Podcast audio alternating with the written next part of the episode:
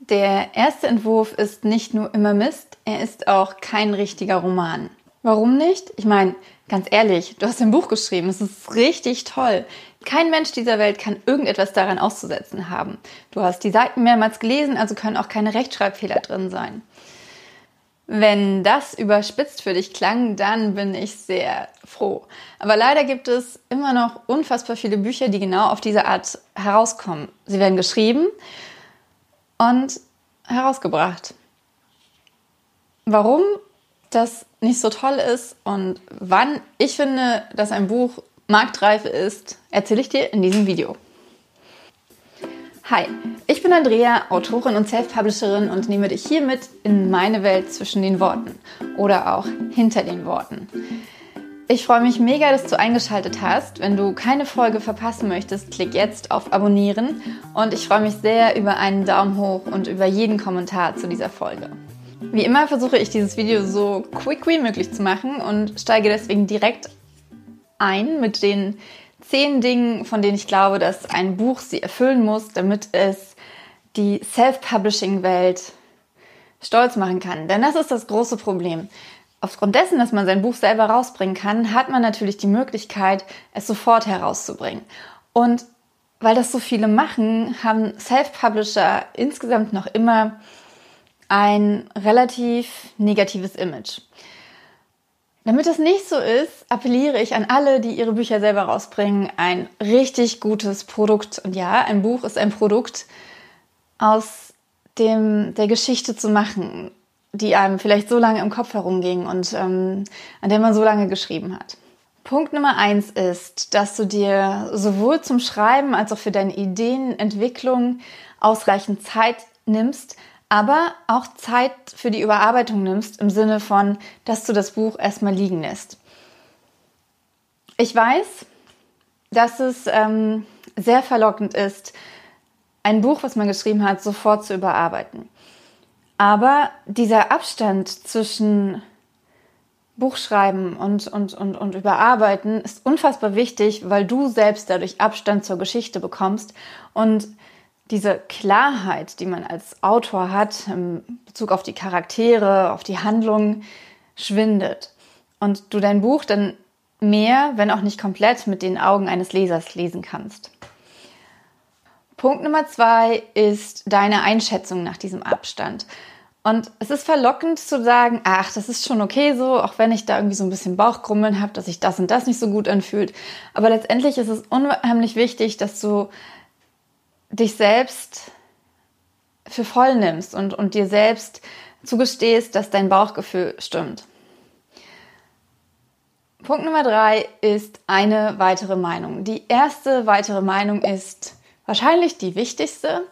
Oftmals kommt sie vom Lektor oder von einer befreundeten Autorin oder von einem Familienmitglied oder einer Freundin, einem Freund. Und das Wichtigste an dieser ersten weiteren Meinung ist, dass sie komplett ehrlich ist, dass sie in gewisser Weise kompetent ist. Das bedeutet nicht, dass es ein ähm, Profi aus der Buchwelt sein muss, sondern es kann auch jemand sein, der in deinem Genre liest, der zu deiner Zielgruppe gehört. Aber jemand, der versteht, wie dein Buch funktionieren muss, damit es gut ankommt. Nummer vier, die Meinung von jemandem, der darauf achtet, dass dein Buch fehlerfrei ist. Und damit meine ich keine Rechtschreibfehler, sondern Plotfehler.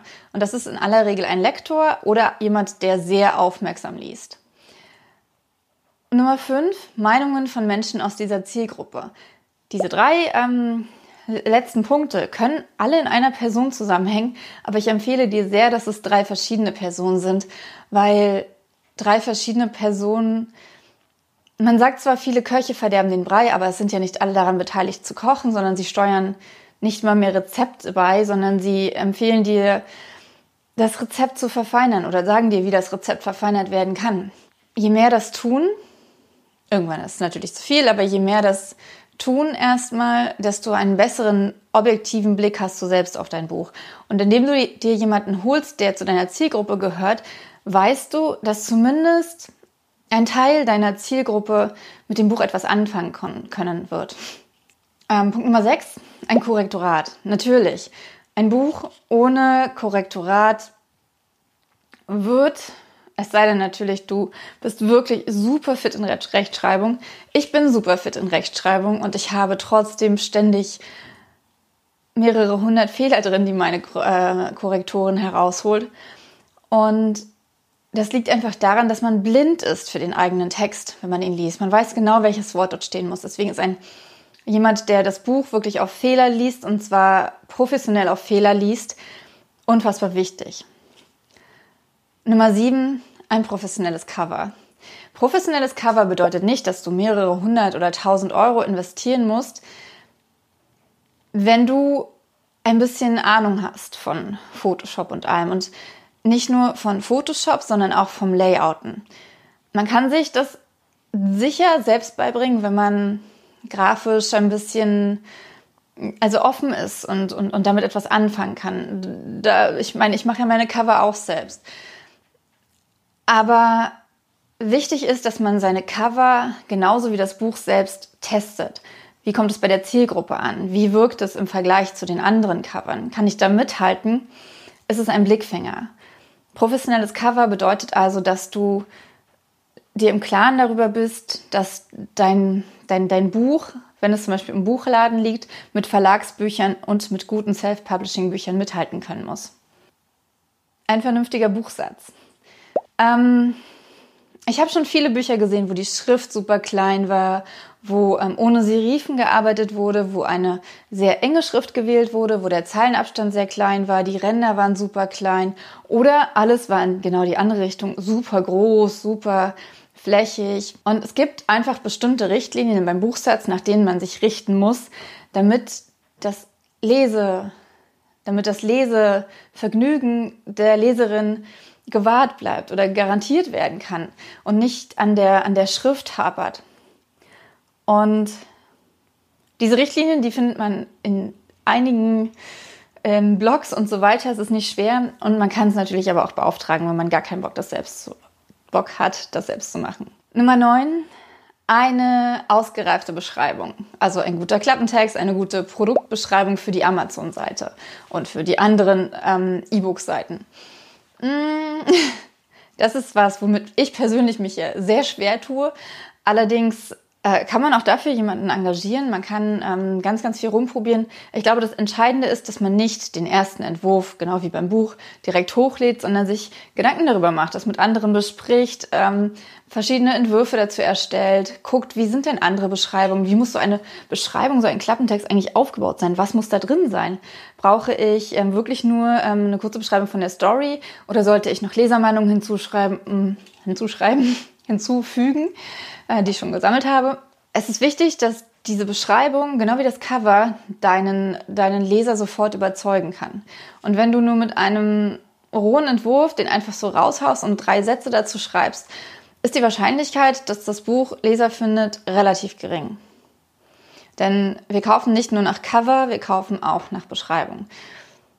Und dein Buch kann noch so toll sein, wenn du das nach außen hin nicht verkaufen kannst, dann wird es niemand wissen. Ähm, Nummer 10, einen catchigen Titel, der noch nicht vergeben ist. Also ein Titel, der auf der einen Seite klar verständlich ist oder ähm, Fragen aufwirft, ähm, auf diese Weise im Gedächtnis bleibt und der auf keinen Fall vergeben ist. In Deutschland ist es verboten, einen Buchtitel zu verwenden, der einem anderen Buch zugeordnet ist.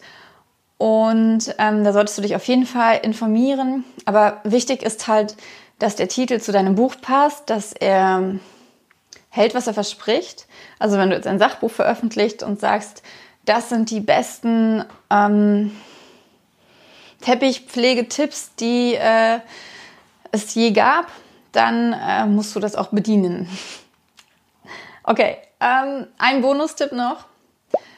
Und zwar ist es wichtig, dass du äh, bereits beim Erscheinen ein paar Rezensionen gesammelt hast. Jetzt fragst du dich, hä, wie soll das denn gehen, wenn ich mein Buch noch gar nicht ähm, verkaufe, kann es ja noch niemand gelesen haben. Doch, natürlich, du kannst Vorableser äh, engagieren, fragen, die dann wiederum bei Veröffentlichung eine Rezension schreiben. Genau. Ähm, wie du sonst noch an Rezensionen kommst, findest du in ähm, diesem Video glaube ich, hier oder da. Gucken, wo ich es verlinken kann. Ähm, und mich interessiert sehr, was du denkst, ob du auch schon Bücher gesehen hast, die ja äh, diese, ich würde fast sagen, Grundprinzipien eines guten Buches nicht erfüllen bzw. nicht ähm, beachtet haben, also die Autoren natürlich. Ähm, wenn ja, wie reagierst du auf solche Bücher? Liest du die dann einfach nicht oder ähm, wertest du sie ganz schlecht? Sagst du dem Autor Bescheid? Oder ähm, ja, wie, wie ist deine Meinung dazu? Oder ähm, als Autor, welchen Eindruck machen solche Bücher auf dich? Also insbesondere auf das Image der Self-Publisher und überhaupt der Buchwelt. Ich finde es auf jeden Fall mega cool, dass du bis hierhin geguckt hast. Ähm, wenn dir die Folge gefallen hat, gib mir gerne einen Daumen hoch. Und wenn du keine Folge verpassen möchtest, klick jetzt auf Abonnieren, auch auf das kleine Klingelsymbol. Ich freue mich mega, auch wenn du diese Folge als Podcast hörst, über eine Bewertung bei iTunes oder einfach eine private Nachricht und natürlich einen Kommentar gern einfach mit deiner Lieblingsfarbe oder dann, was nehmen wir denn heute mal, deiner Lieblingsuhrzeit ist doch auch mal spannend. Okay, ähm, ich wünsche dir eine ganz, ganz tolle Zeit. Mach's gut, dein Andrea.